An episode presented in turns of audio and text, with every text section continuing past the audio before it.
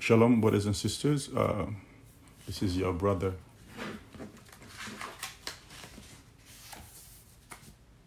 Again, coming back on the book of Daniel. This time is Daniel chapter 5, continuing the session on Daniel. And this is your brother Azariah, or Yahashah. Azariah means Yehovah is my help. Yahashah means Yehovah is my protection. So, we're going to dive in chapter 5. This time, we're going to be talking about the grandson of Nebuchadnezzar, which is Belshazzar, okay? So, we're going to do our best, to focus on those verses, which I think, there's a striking lesson for our time, and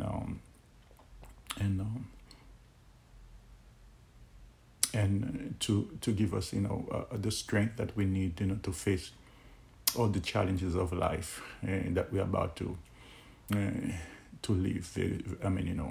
Very soon we're in a situation where it's almost a Babylonian situation when Nebuchadnezzar had his stature. And saying everybody must worship, It seemed like they wanted to conform into taking, one shot or many injection to protect us against a virus or something. If you don't love your community and all that stuff. So we're not going to be diving into politics and all, but it seemed like it has the face of that, decree that passed, in the time of Babylon. And it was not global the way it was in terms of the vaccine, right? But this one is global. And Yahshua says in the book of Revelation chapter 2, verse 10, there will be something that will come, some kind of temptation that will come to all the world. And those of us who keep his word, it will keep us from falling in that temptation. So I think it's a test. And that's what it is. May Yehovah guide you into this changes, in the world.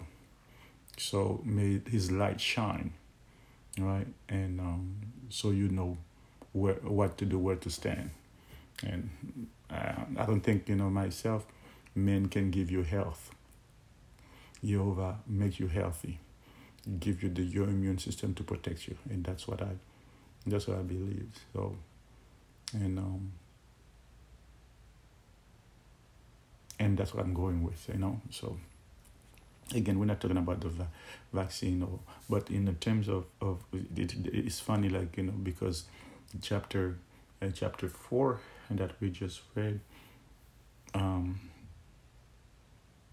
chapter 3 of Daniel 2, So the stature, was for everybody, right? But a few said no, and they're not gonna worship, or kneel or bow down before that stature, and so that image.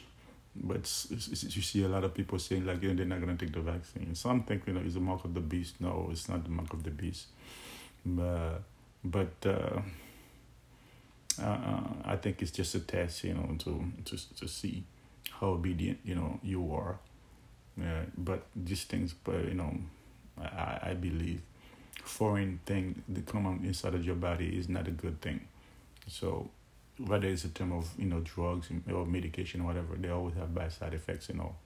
So I would rather go with natural stuff, myself. So with that said, let's dive in chapter 4. Yehovah, thank you. Yeshua, thank you for what you have done. We're about to open up your word again in the book of Daniel to continue our session. May you guide us as you said, I told Daniel, to seal up this book, but in the time of the end, it will be revealed to us. We want We want to believe that we are your people, that you're willing to. So therefore, enlighten us, as you promised, the Spirit will guide us in all truth. So you cannot lie. We are waiting for your guidance. In your name, Yeshua, we pray. Hallelujah. All right, chapter 5, right, verse 1. Belshazzar the king made a great feast for 1,000 of his lords, and drank wine in the presence of the thousands, which while he tasted the wine, Belshazzar gave the command and to bring the gold and silver vessel, which his father, which his father means his grandfather, Nebuchadnezzar, has taken from the temple which had in Jerusalem, that the king and his lord, his wives, and his concubine might drink from them. Then they brought the gold vessel that had been taken from the temple of the house of God, of Yehovah, which had been in Jerusalem, and the king and his lords and his wife and his concubine drank from them. They drank wine and praised the gods of gold and silver, bronze and iron, wood and stone. In the same hour, a finger of a man's hand appeared and wrote the opposite of the lampstand on the plaster of the wall of the king's palace. And the king saw the parts of the hands that wrote. Then the king's countenance changed, and his thoughts troubled him, so that the joints of his hips were loosened and his knees knocked against each other. So he was terrified, in other words. Verse 7. The king cried aloud and to bring in the astrologers, the Chaldean, and the soothsayers. The king spoke, saying to the wise men of Babylon, "Whoever reads this writing and tell me its interpretation shall be clothed with a purple and have a chain of gold around his neck." So we see that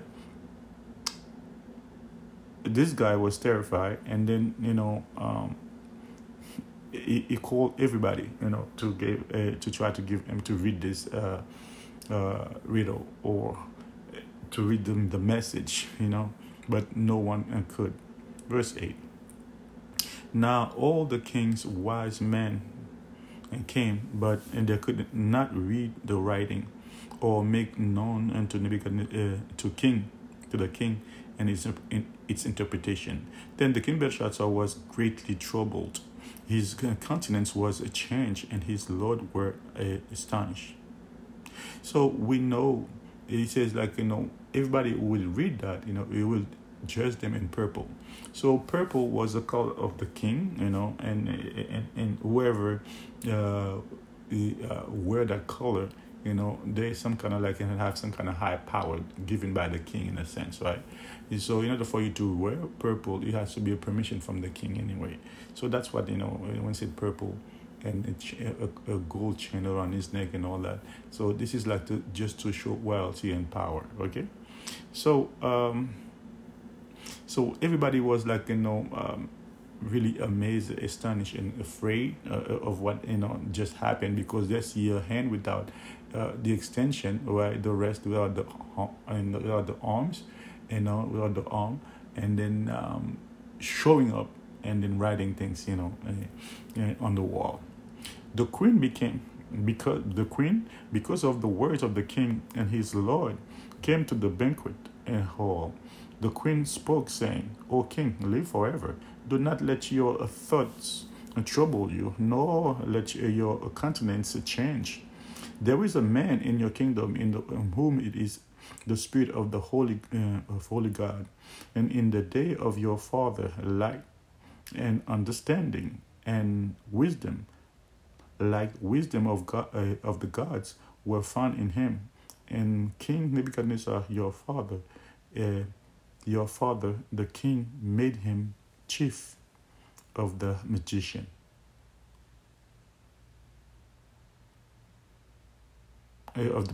Astrologers, Chaldean, and soothsayers, and inasmuch as an excellent spirit, knowledge, understanding, interpreting of dreams, solving riddles, and explaining enigmas were found in this Daniel, whom the king named Belshazzar.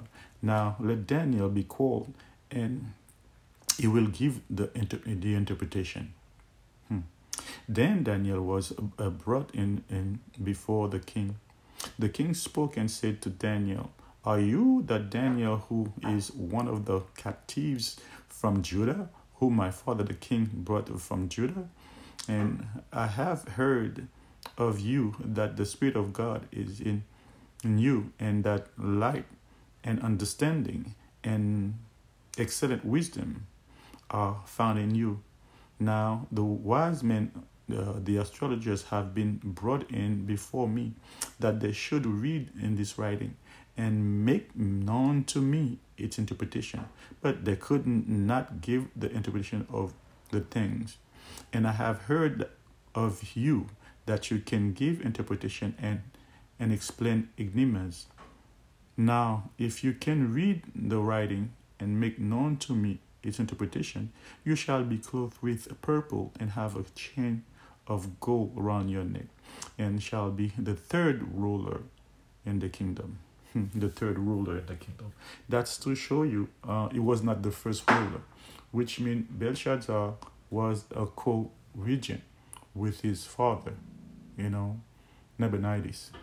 Okay? So that's why it's going to make Daniel his third, because it was not first. So therefore, his father was first. It was second. Daniel would have been the third. Right? That's why they said, "I'm going to make you the third ruler." Then Daniel answered and said before the king, "Let your gift be for yourself, and give your reward to another. Yet I will read the writing to the king, and made known unto him the interpretation. O King, the Most High God, give Nebuchadnezzar your father a kingdom and majesty, glory and honor. And because of the majesty that he gave him, all people, nation, and languages tremble and fear before him. Whomever he wish, he execute. Whomever he wish, he kept alive. Whomever he wished, he set up, and whomever he wished, he put down. But when his heart was lifted up, and his spirit was hardened in pride, he was disposed from his a kingly throne, and they took his glory from him. Then he was driven from the sons of men. His heart was made like the beast, and his dwelling was with the wild donkey.